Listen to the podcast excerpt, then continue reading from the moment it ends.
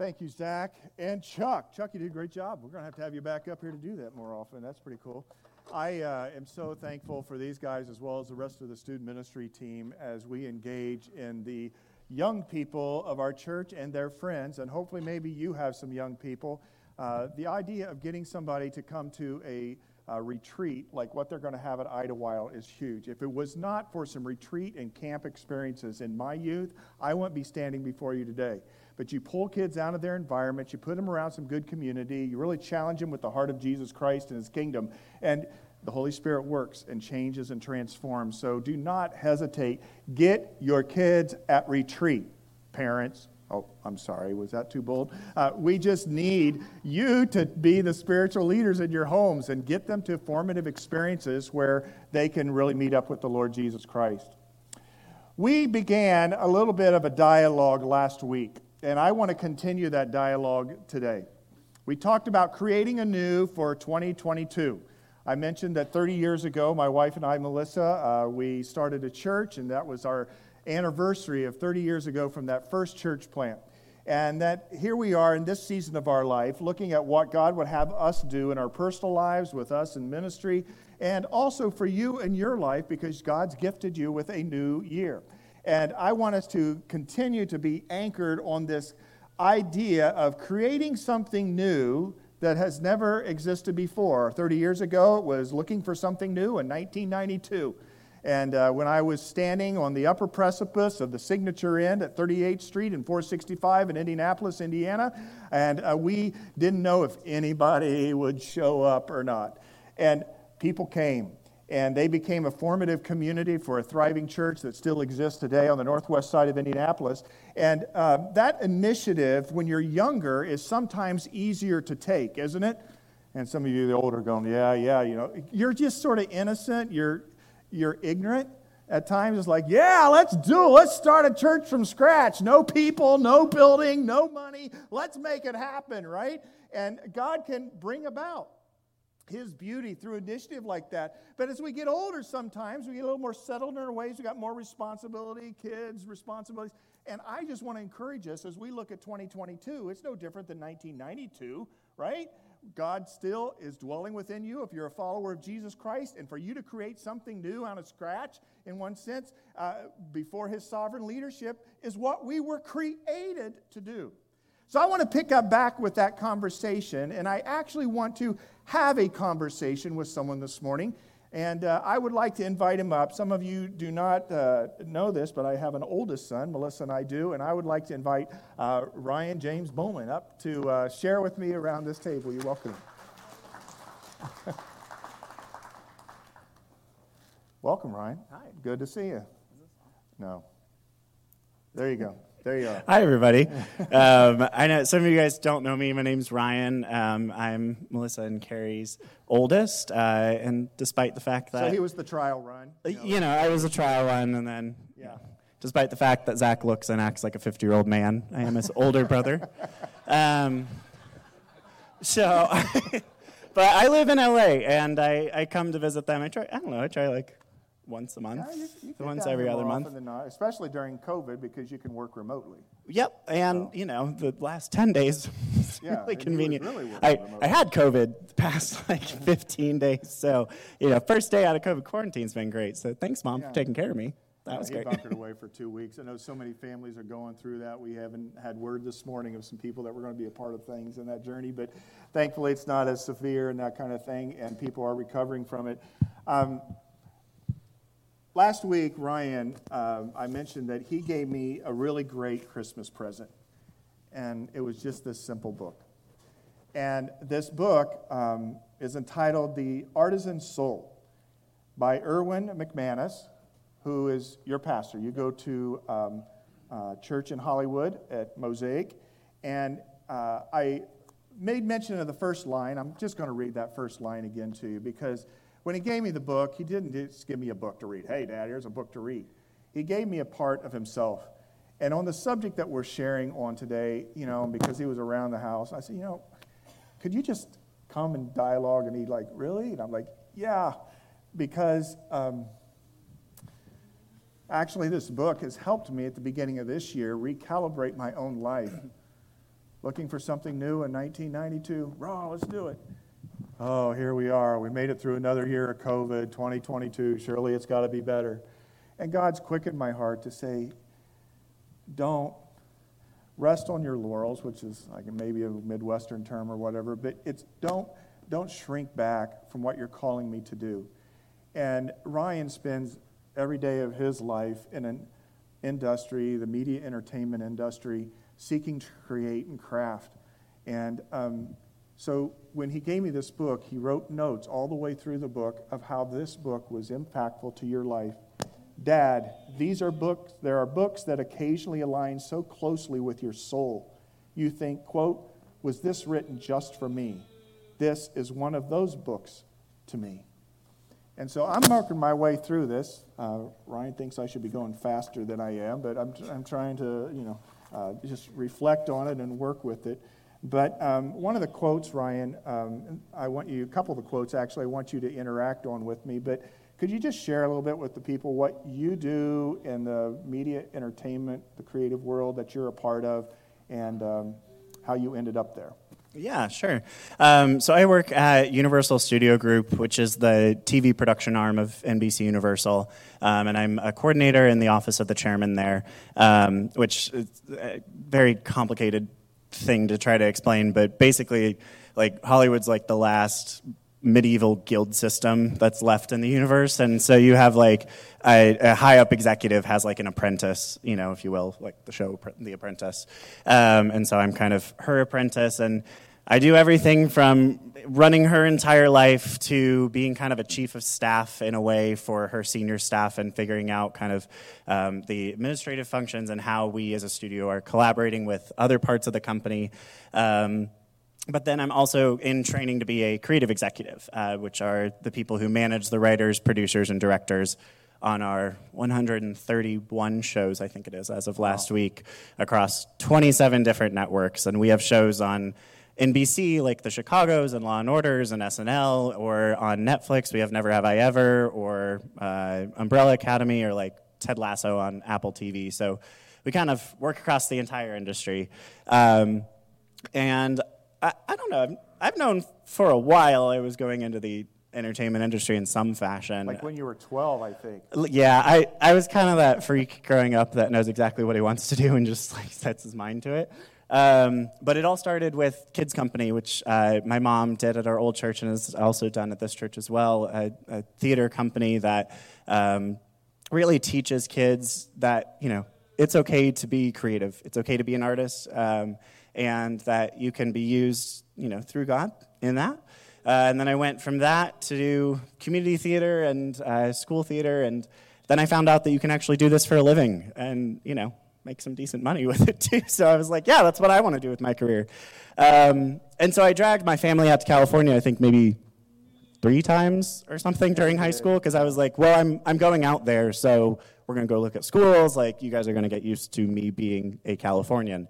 Um, and on one of our trips, m- my mom was having a hard time with her oldest son moving clear across the country. Um, and I, I don't know if she realizes how blunt she said this statement, but at one point I could tell she was having a very emotional day about all of it. And she said, Ryan, are you just doing this because you want to do it and for yourself, or did God actually tell you to do this? And I was so offended at the time at that statement. I was like, what? Who are you, you know, mom, to tell me that?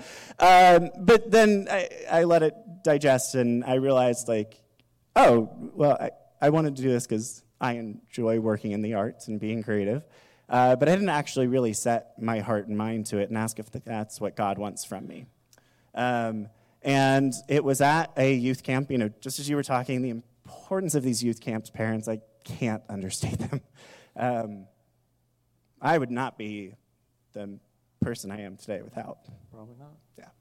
Anyway, um, but at, at, a youth camp, um, our, our speaker was talking about risking boldly and um, going after whatever God is setting your heart to and your purpose and what you're called to. And so I kind of laid it on the floor and said, okay, God, like this is what I want to do, but I recognize like whatever you have in store for me is probably better than anything that I can come up with. Um, and I was really nervous he was going to say no because, you know, God doesn't often tell people to go work in Hollywood. um, but uh, it, it, was in one of the sermons on that camp uh, where they were talking about um, the, he called them the 13th floors of the world. Um, these places that were uh, places that the church had just written off as, you know, unsavable. They just, they are what they are and they are our enemy. And, you know, we just have to like find a way to get around the world just knowing that they exist. Um, and the speaker was calling out Christians' definition of these 13th floors of the world. You know, think about old buildings, skip the 13th floor because it was unlucky. And he was like, What are those places in your life that God's calling you to that maybe you've written off or that other people have written off? And that's when it really hit me that I, to me, the entertainment industry, growing up in the church since I was born, was always an other place. And um, that, that wasn't something that was part of the church. That was just a different side of society, and, and at times the enemy of the church in society. Um, and so I really felt like that was my calling to go there, not to make Christian films, um, nothing against Christian films, but well, Dad knows I don't like Christian films. um, I find them a little cheesy, but I, I, didn't want to go there to make Christian films or to specifically make Christian content or to go in there and to Bible bash people. I I go to this church on the corner of Hollywood and La Brea, and there's always, always some lunatic a block away preaching about how we're all going to hellfire and damnation. Um, and I didn't want to be that guy, you know, or even a toned down version of that guy. Um, but I realized that God was calling me to my 13th floor of the world just to be the man of God that I am and hopefully redefine what being a Christian is for a lot of these people. So. And um, one of the reasons I wanted Ryan to share today a little bit is because of this book and the whole industry that he's a part of. But if I can just share this with you as parents, you can identify with this. We live our days 24 7, 365, nurturing and raising a home. And sometimes it goes fairly well, sometimes it's a challenge. But it's not just the journey of being in this creative environment uh, that he is in, but it's also to see what God's doing in his life. Just like what you're seeing God do in some of your kids' life as they are leaning in. It lasted a while. As they are leaning in to hear God's voice to become what he wants them to become. And it's been a nice front row seat to see God work with that. There's some highs and lows into it. There's some different kinds of roads you've gone down, that kind of stuff. but uh, overall, there's just immense pleasure in seeing God's work in crafting Him into some of the things that He put in His heart. And if you're creating a new in 2022, maybe it's just being that faithful person in the home to love on your kid, your child, and inspire them and encourage them, whether it's the 13th floor, I forgot about that analogy, uh, or something else, because God has called you to develop and nurture and create. And so part of the reason that just the up connection here up close is just to be able to see, you know, hey, here's an example. I'm in the same world you're in and trying to champion and cheer on our kids as they grow up through the years. Ryan, the church that you're a part of, Erwin's Church, uh, who wrote this book, he has a quote, and I threw this quote up last week. And it says this Creativity is the natural result of spirituality. Creativity is the natural result of spirituality. And that resonates with you.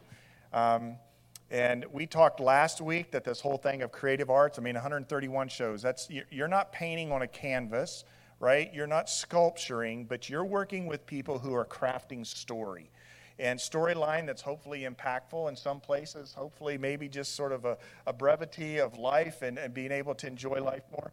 But um, you are in that art world, crafting and creating in a different kind of dimension than maybe some of us do who are doing it in our marketplace, in uh, our homes, whatever it may be. And so, this statement, creativity as a natural result of spirituality, is a statement your church in Erwin um, has uh, excitedly challenged everyone with, no matter if you think you can't do a drawing or not, right? Why is this such a powerful statement to you um, for life and your relationship with God? Yeah, I, I, mean, when you think about that statement, um, it is rather bold and, and, probably scary to a lot of people that don't consider themselves creative individuals. Um, and my pastor, long before I came to the church 10 years ago, um, when he made this a fundamental principle of our church, he got a lot of pushback on it. And a lot of people were saying this is just so unfair. This is placing an unfair burden on people that if they if they're not creative, that they're going to think that you know they aren't right with God. You have to redefine what you mean by creativity in this. Um, creativity is not the first impression that you have that you're an artist painting on a canvas or that you are a filmmaker crafting a story. Um, but what creativity is, is creativity is finding the, the purpose in what you've been given and thinking outside of the box and the ingenuity that you bring to your life. I think a lot of times for us, it's easy to fall into just the day to day habits of things um, and kind of just go through life on autopilot. And this statement is specifically calling that out. It's saying that if you are spiritually healthy, you are not on autopilot.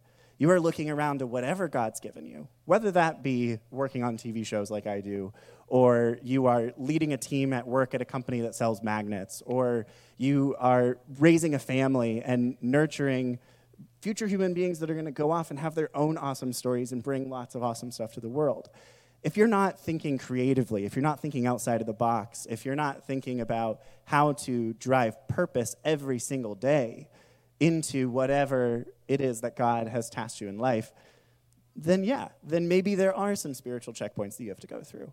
Um, but when we are fully alive in Christ, if I'm going to be cheesy and use your, your phrase, um, he likes his slogans.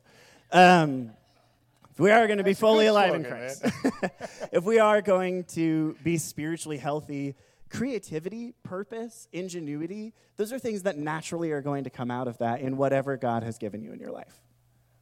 I'm just impressed you remembered fully alive in Christ. That's pretty good. I, to his Say it all the time. There you go. There you go. I do occasionally. Yeah, every now and then, your kids pick up things, right? You never know, but sometimes it's come back. It's like, oh yeah, yeah, I remember that. Uh, Ryan, I know on, a, on this whole aspect, uh, some of your journey has been with Christianity itself and the church itself, that kind of thing. But so many times uh, it does come across being a Christian and a disciple of Jesus Christ as uh, something that's not in the realm of creativity, but it's more in the realm of like we looked at last week, and like Erwin says, was some of the pushback he got. Oh, just be a worker bee. Just be a worker bee. Just obey. And so it's like fall in line. And there's this concept that in the Christian faith, and maybe you come from this background, maybe you're sitting here today with this, that what this Christian faith is about is conformity. Conformity. You fit this mold. That bothers you a lot. A lot. Why? So, one of the things that my pastor talks about in this book um, is that and I actually wrote my senior thesis paper on this, if you remember, um, is that somewhere along the way in the past, I would say 70 years, the church has replaced creativity with conformity.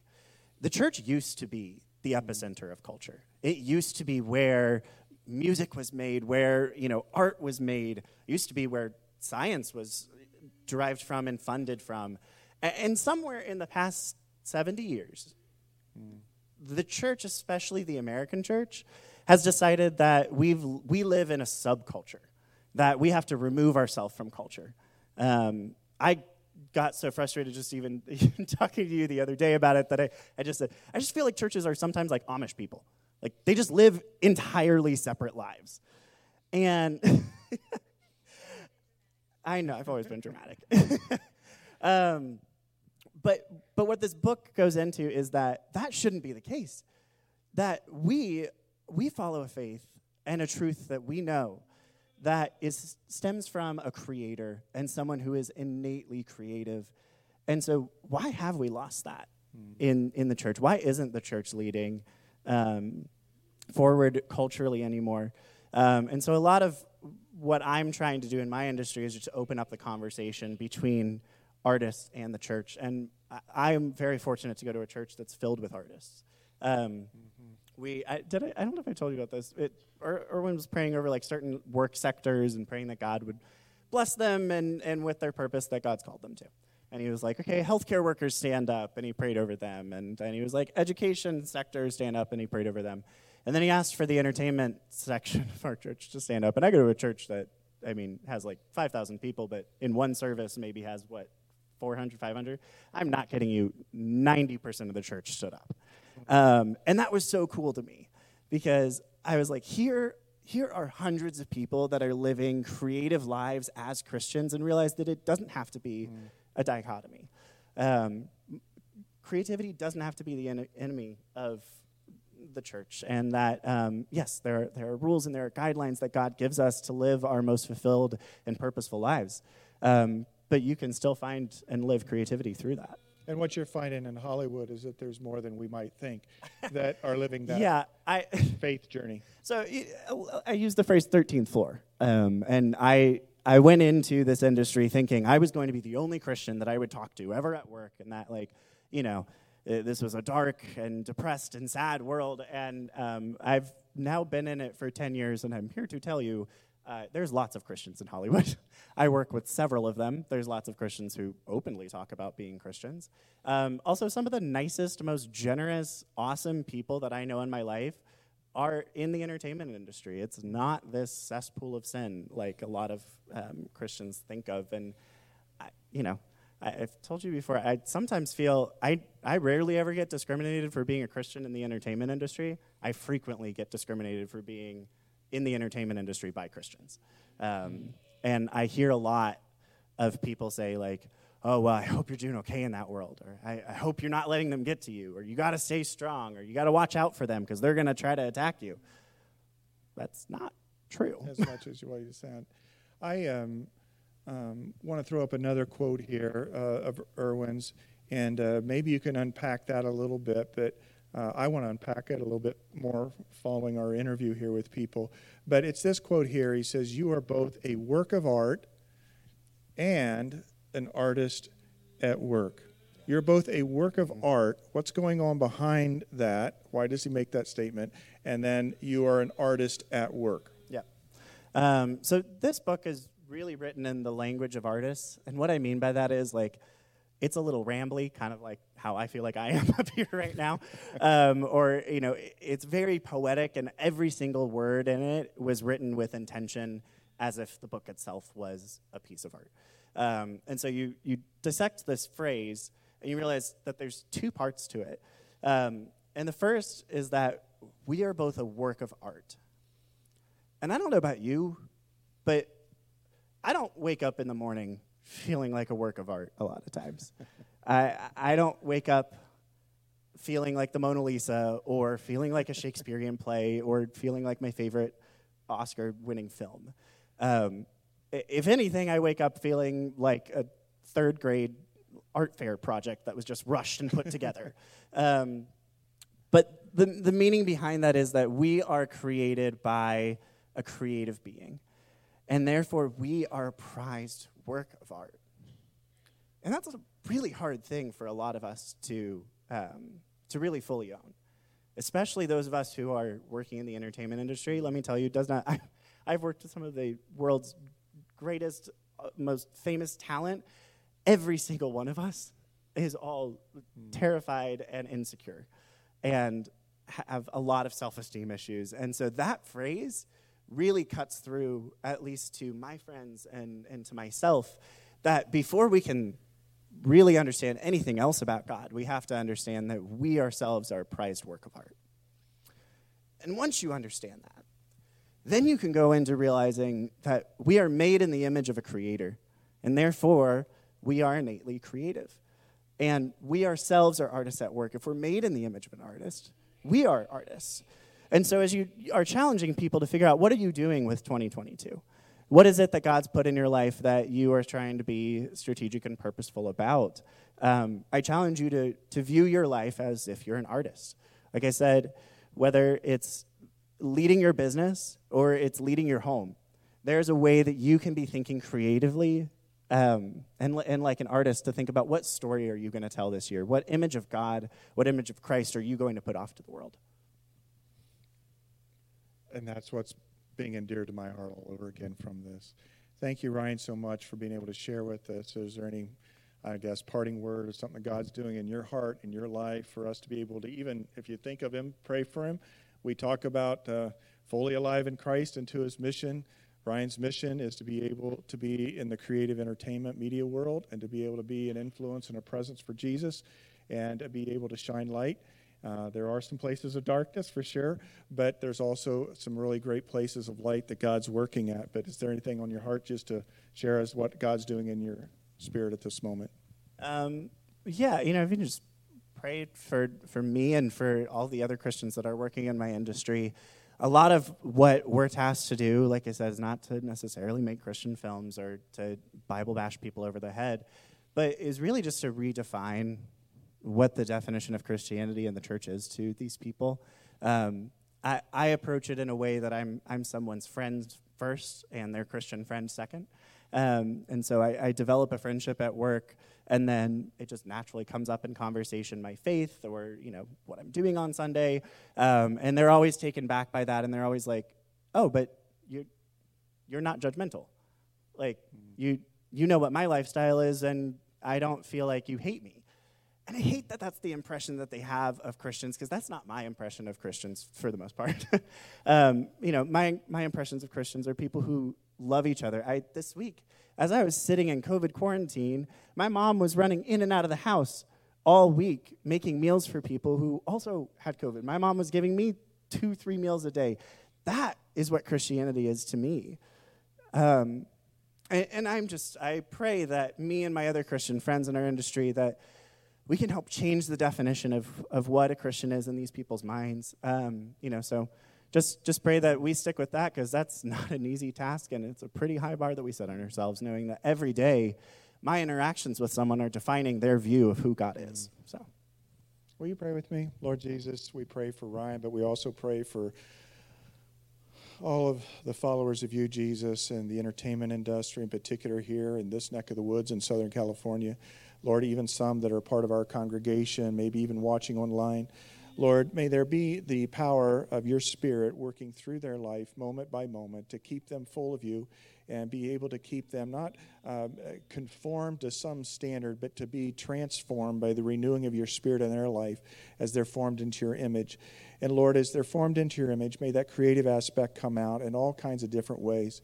And Lord, may we in our worlds, as we work with creativity as a part of our spirituality, do likewise. Just allow your transformation to work in us as we seek to bring your glory to um, your kingdom. Lord, we ask that you would help us to be sensitive to what uh, we're sharing or here and even here this morning, Lord, that there's an understanding that we are works of art created in your image and that we are artists at work, that we are going forward uh, in your name to be able to forward your kingdom on earth as it is in heaven in beautiful, um, transparent ways. In your name we pray. Amen.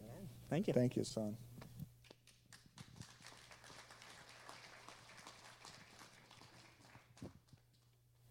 You got your scriptures? Oh, I got to use this mic. You got your scriptures? I want to uh, look at a few things that tie back into what we were just sharing there together with, and uh, to make sure that I guess uh, the points hammered home, if it hasn't been already, from last week and some of the thoughts here this morning. Um, I am uh, sort of titled uh, this little part, because uh, I'm cheesy, Ryan, um, is that creating a new in 2022. Well, this is creating a new part two. And uh, the part two has to do with what God's doing in a big picture kind of way. And uh, Ryan gave reference to it. Let's just go back to it. In Genesis, the very first verses that we have in our Bibles are these In the beginning, God created. In the beginning, what? God created the, your first image of God is that He's developing, He's creating, He's crafting, He's developing something that He hasn't not seen or had before. He created, and He created the heavens and the earth. Now the earth was formless and empty, darkness was over the surface of the deep, and the Spirit of God was hovering over the waters. And God said, Let there be light, and there was light. Now, there's so much about the creation that we're like scratching our head. Really? How did that come about? What's going on? I was reminded this morning that there's a little machine uh, operating on Mars right now that's rolling around on wheels and doing investigation. And they're discovering some different things. And, and I saw some pictures, and I'm thinking, uh, how long has that been there? And Uh, was there ever anything else on Mars? And they're trying to figure that out. But Mars is just one of gazillion kinds of planets in the universe. And our God, who created everything, the uncaused cause of the universe, who stood back and he created Big Bang or whatever, he's an artist. And he says, let's see what we can do with this. And he picks this, this ball that's floating out there, swirling around a star, and he says, I'm going to grab a hold of that, this, this thing that's formless and empty that maybe he created in uh, billions of years prior. I don't know. It's formless and void. There's darkness over the surface of the deep, and I'm going to create life. And so, in the very heart of God, of who he is, he's the creator. And if we move away from the concept of God being able to be a creator, to thinking that God's just sort of a killjoy or he's a restrictor, or he's a one who's making you to conform to things, then we are not understanding the heart of the Creator who is now within us if we're a follower of him and we've invited God to come into our life. It goes on in uh, the next section, right? Genesis 1:27. So God created mankind in his own image. In the image of God he created them, male and female he created them. God blessed them and said to them, Be fruitful and increase in number, fill the earth and subdue it. So, in his divine sovereignty, he separated the night from the day, created the waters, created the plants, created the animals, and he said, You know what? Now's my masterpiece. My masterpiece is I'm going to create human beings. And he created us male and female. He didn't uh, come up with a list of 20 other options. He says, tw- you know, two genders. I'm going to allow those, allow those to come together and create life and procreate and continue on this community through generations and millenniums. And he's overseeing all that. What's God doing today? He's overseeing all of his creation. He's here through his spirit, the word says. He's not a killjoy. He's not a, hey, just fall in line, be a worker bee. He's like, hey, let's keep doing this. Now we know what happened after creation, right? There was the fall. Sin entered the world through Adam and Eve Uh, because he gave mankind the ability to choose, right? What kind of a person is it that's forced to love you? So he gave the option for mankind to choose to love him, and they cho- chose to disobey. Sin entered the world, the fall of mankind. There was brokenness. It's brokenness that we experience even to this very day and hour. Is God scratching his head, going, Man, that went wrong? I had to fix it. Got anybody got help here to fix this thing? He's not wondering. He's fixing it. He's redeeming mankind, first through uh, Christ coming, living, dying, and being raised from the grave, uh, providing a provision for the forgiveness of sin, not only for the penalty of sin, but the power of sin. And Jesus Christ is part of uh, you know that whole redemptive solution. But there's something that stands before us. And we reference it sometimes around here because I'm a big picture kind of guy. I guess that's why I have some affinity for trying to craft story and big picture. I like the big meta epic that God is creating that's going on. And so there is creating a new part two. You know where you find the part two at in Scripture? It's in the last book of the Bible. In the book of Revelation, it says this in chapter 21 the vision that the Apostle John was having. He said, Then I saw a new heaven and a new earth. The first heaven and the first earth had passed away, and there was no longer any sea. I saw the holy city, the new Jerusalem, coming down out of heaven from God, prepared as a bride, beautifully dressed for her husband. A lot of imagery there.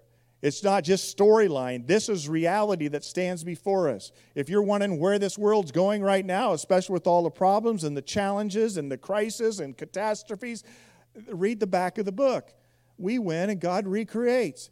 He's creating a new heaven and a new earth. That is our destiny. So we live between these times, right? Of the first creation and the second recreation. And He's recreating the heavens, He's recreating the earth. And I think we're all going to be pleasantly surprised on the wow factor. Wow. That's cool, especially because through Christ, sin is done away with, right? He wipes every tear from our eye. And those who are a part of that eternal kingdom are those who are seekers and followers of God. And that's the challenge to you and I today, especially if you've never crossed that line of faith and committed your life to be a follower of Jesus, is that that eternal realm that he's recreating is going to not be filled with a bunch of people you're going to have to be locking your doors because you're afraid of them. There's going to be beauty and there's going to be harmony and there's going to be oneness because of Jesus Christ and the one who sits on the throne, the Lamb who was slain.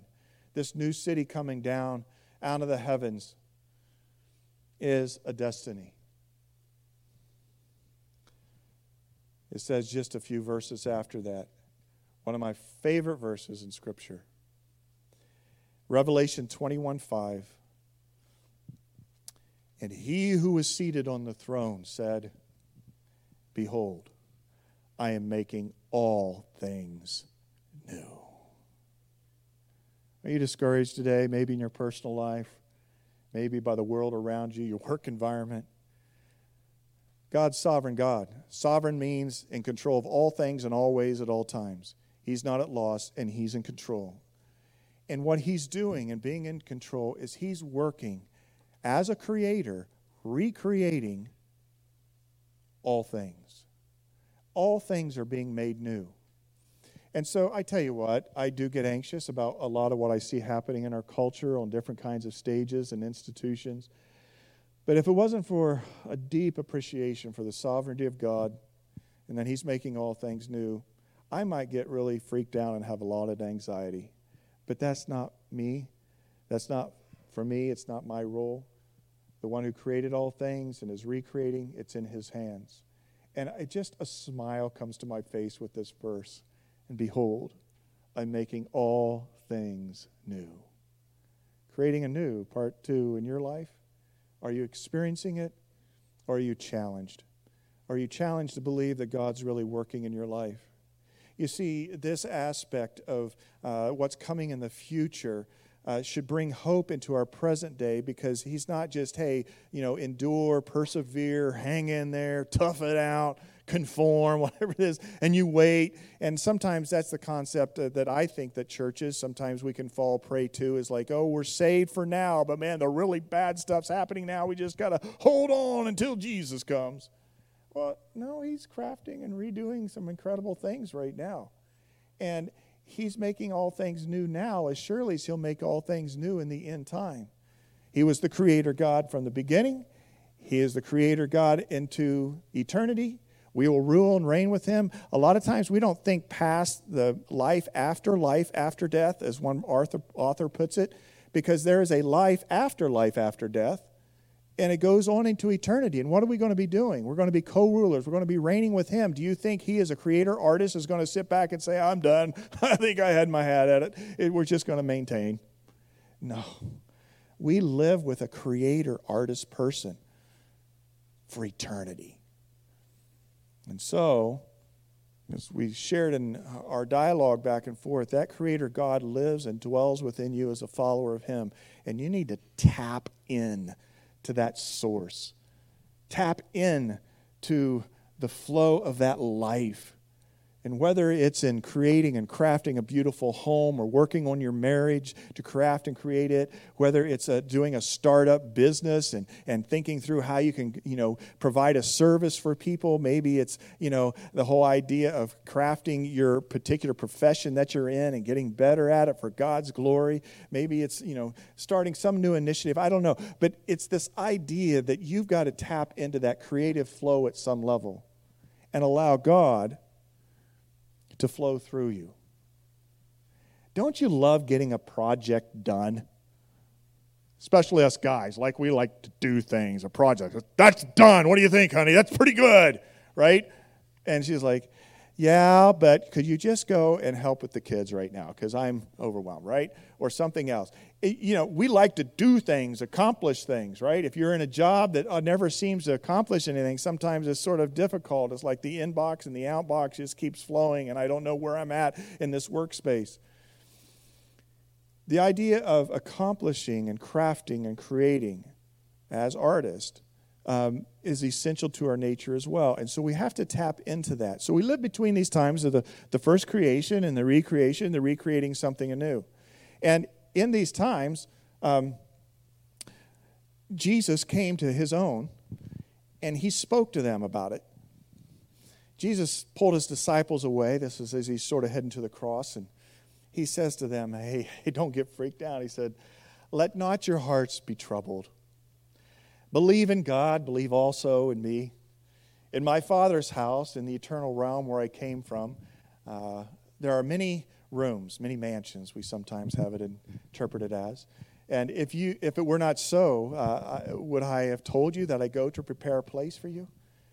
You see, Jesus with his disciples said, I, I want you to come with me to what's being recreated. And when I ascend to the Father and I send my Spirit to be with you, I'm going to be crafting this eternity in this universe.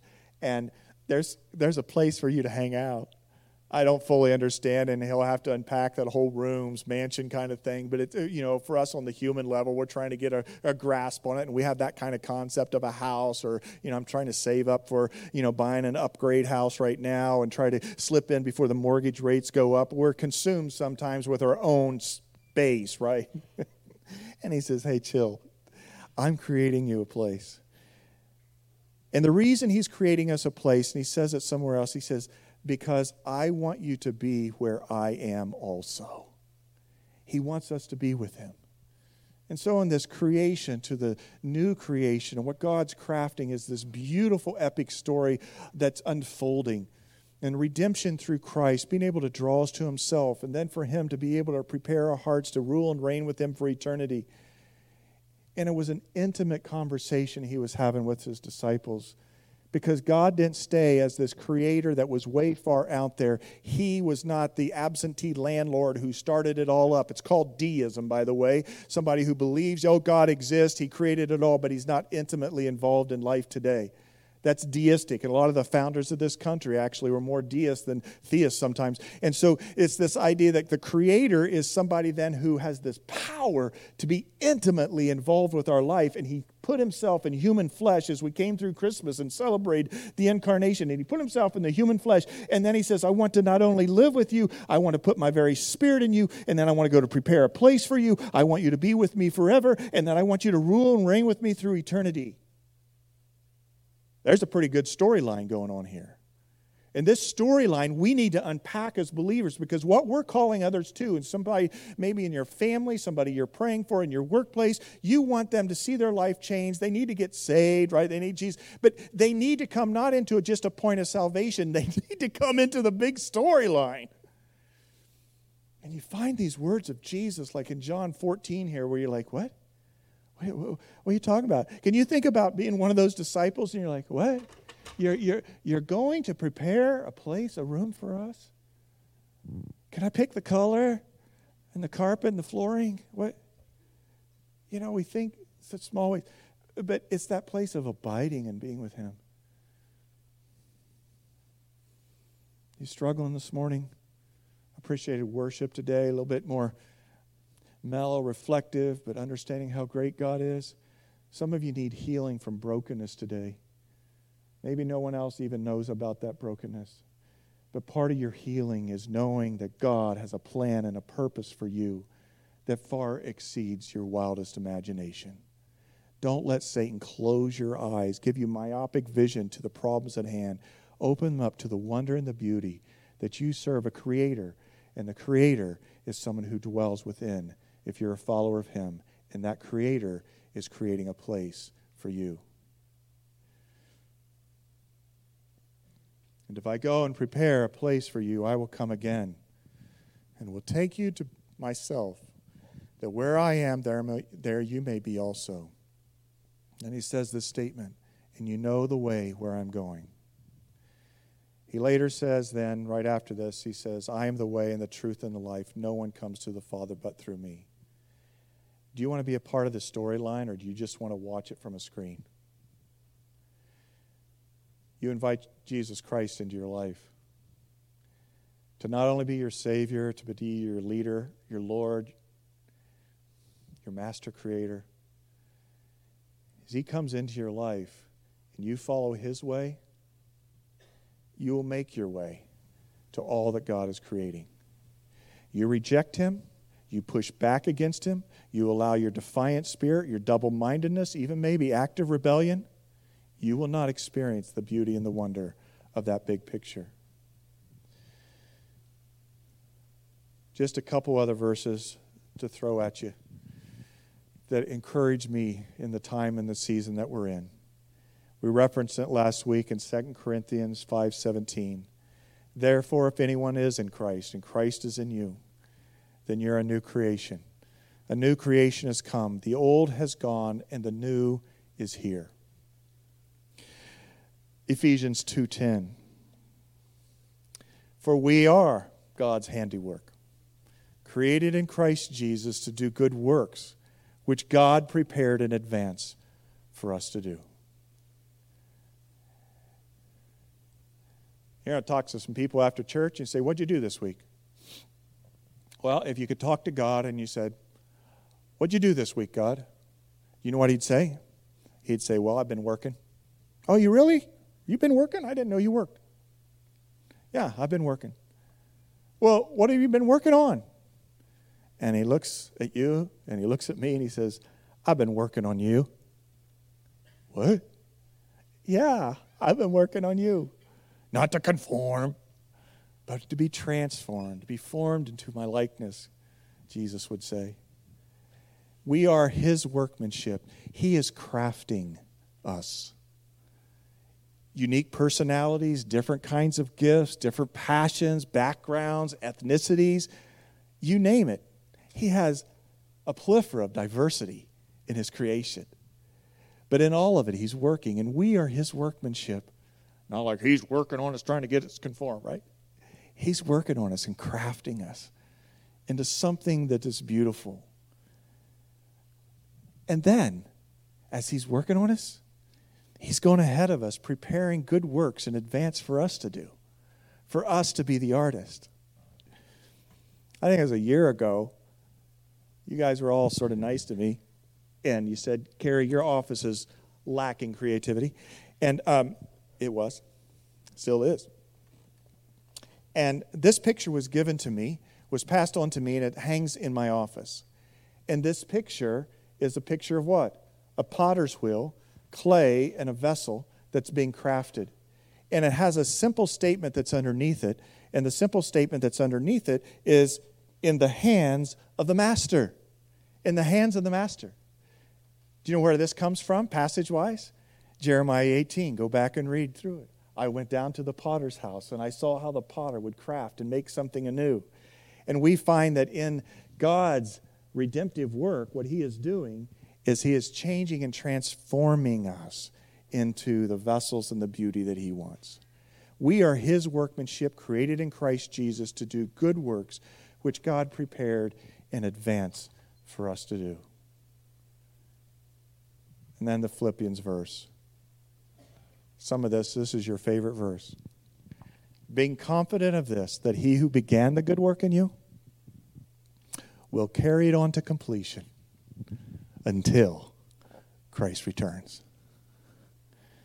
We are a work of art, and we are artists at work because we serve a creator God. And the creator God, through his Spirit, dwells within us. What are you creating anew for 2022? Maybe there's a part two to your life. When Melissa and I came here, we weren't chasing Ryan because he went to Azusa Pacific, that kind of thing. We're like, oh, now that was a secondary. That was convenient. There was a calling for us to sort of do it again. And it's not been easy. It's been a journey. Southern California is not the Bible Belt. I'm learning that. Church after COVID is different than church co- before COVID. Learning that too.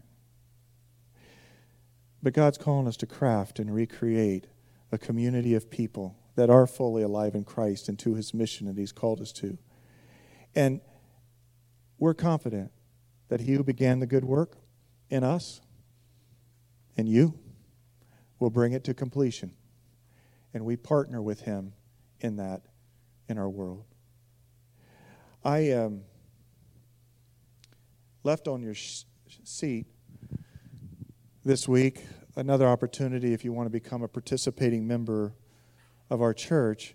Um, just sort of a commitment thing that you can turn and pass in if you feel led. But this crafting, this creating anew, part two, continues to be about three of our key values, which is disciple making, community building, and missional living.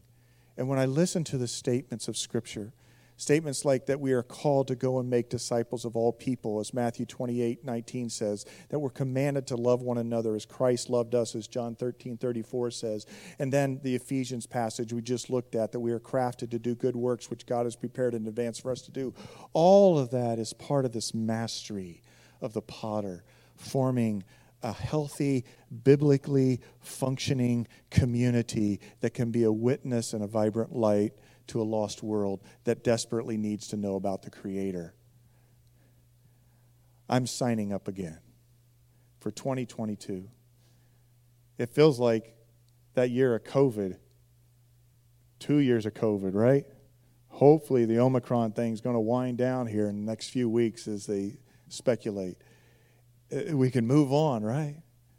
But in the midst of whatever challenge our world may have, I want to craft and create beautiful communities of people that are about these three values.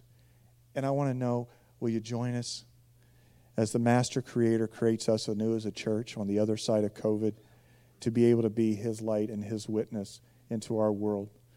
And will we be able to see him craft stories of lives changed and transformed? At the men's retreat yesterday, there was a pastor uh, from a church. I, I thought the Awakening was an edgy name until I heard his church name, and, uh, and his church name is Tougher Than Hell.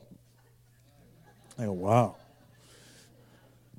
The gates of hell shall not prevail, right? And uh, I'm like, that's, that's quite a name. And, uh, but he was serving three life sentences, and God changed and transformed his life out of that, and he's now a pastor. You're going like, what? How does that happen?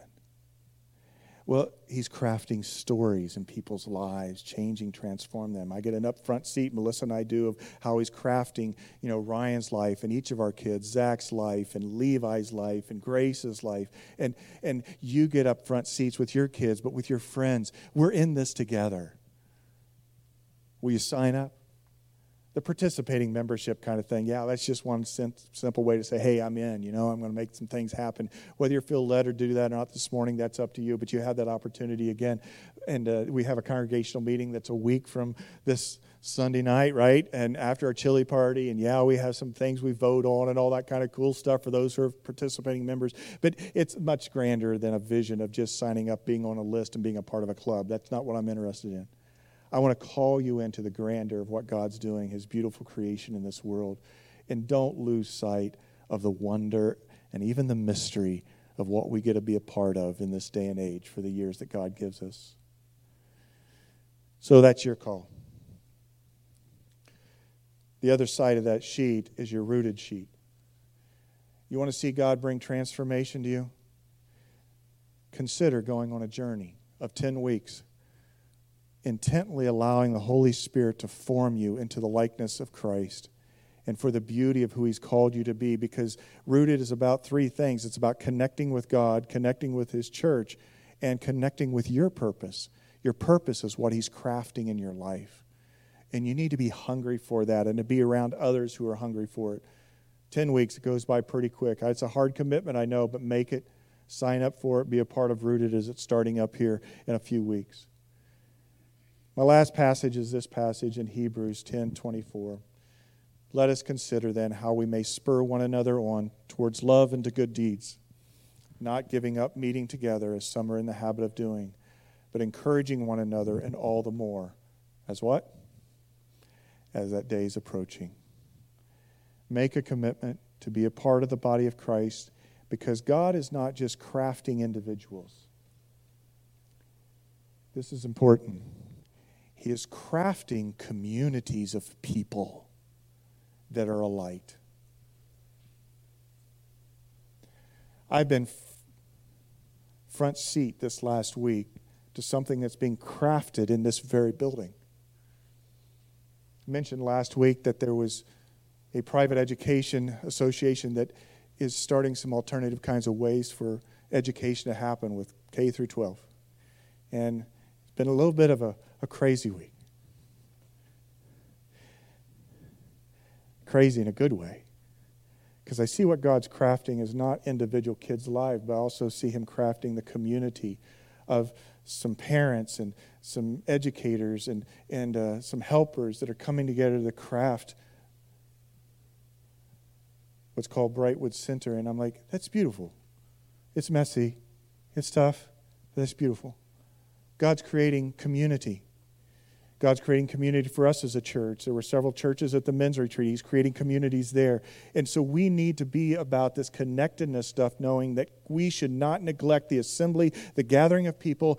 Zoom calls don't cut it. We're starting, starting to learn that, both in the marketplace, in schools, in our homes, at churches. We need to be together. We need to love one another, encourage one another. We need to see God work in the midst of a body of people. And that's what he's called us to as a church.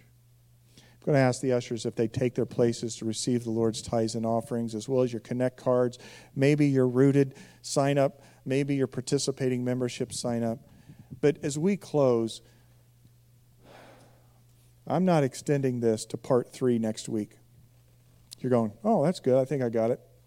That's good been weighing before the Lord what He wants us to do for the next series. But I want us to make a formative commitment at the beginning of 2022 as a church family to be at it, like I said last week. I don't want to miss out on something that God wants to create because we have been negligent to come together as a people to see it happen we need people jumping in. It was sort of fun to see Chuck up here. God brought us Chuck, and he's working with part of the team. And, and Matthew's back there, and Randall is over here, and Brenna's back here. That, that team of people coming together for our students is pretty cool. We need all hands on deck to make things happen, whether it's in children's ministry, student ministry, whether it's with greeters, whether it's uh, with people running meals to people, maybe it's being a part of the worship team as we continue to wrestle with what God's new day is for us with bringing a new worship leader. We just pray that everybody would have all hands on deck and let's make it happen. Not because we're the ones making it happen, but we have to offer ourselves to God. And as we offer ourselves to God, the creator of the universe takes our lives, transforms them, renews them, brings us together in community, and sends us on mission until he comes again. That's the wonder of the life that I want us to be a part of this year. Will you stand with me? I want you to just simply lift your hands to the Lord. And I know there's special needs that might be a part of your life today. Um, I'm going to ask the prayer workers, Mike's over here. If you want to pray with somebody, come up here. They're more than glad to pray with you in any particular need you have over here in the prayer area after service. But just lift your hands to God, and I want to pronounce a blessing of the Creator upon us as a people. Holy God, Creator of the heavens and the earth, you who are present through your very Spirit, hovering not over the waters of the deep, but hovering over a body of people called the Awakening Church. God, Creator, may you infill the lives of your followers, and may you infill their lives with inspiration and motivation and power to accomplish this year which you've set before them as individuals and families. And Lord, may you infill them so that we as a church would be filled to the full to accomplish what you've called us to do this year. So, Holy Spirit, to send afresh and anew, send us out today to be able to be your hands and feet, to be able to be your works of art but may we be able to be crafting the artworks of others as we encourage them. God bless. Amen and amen. We'll see you next week.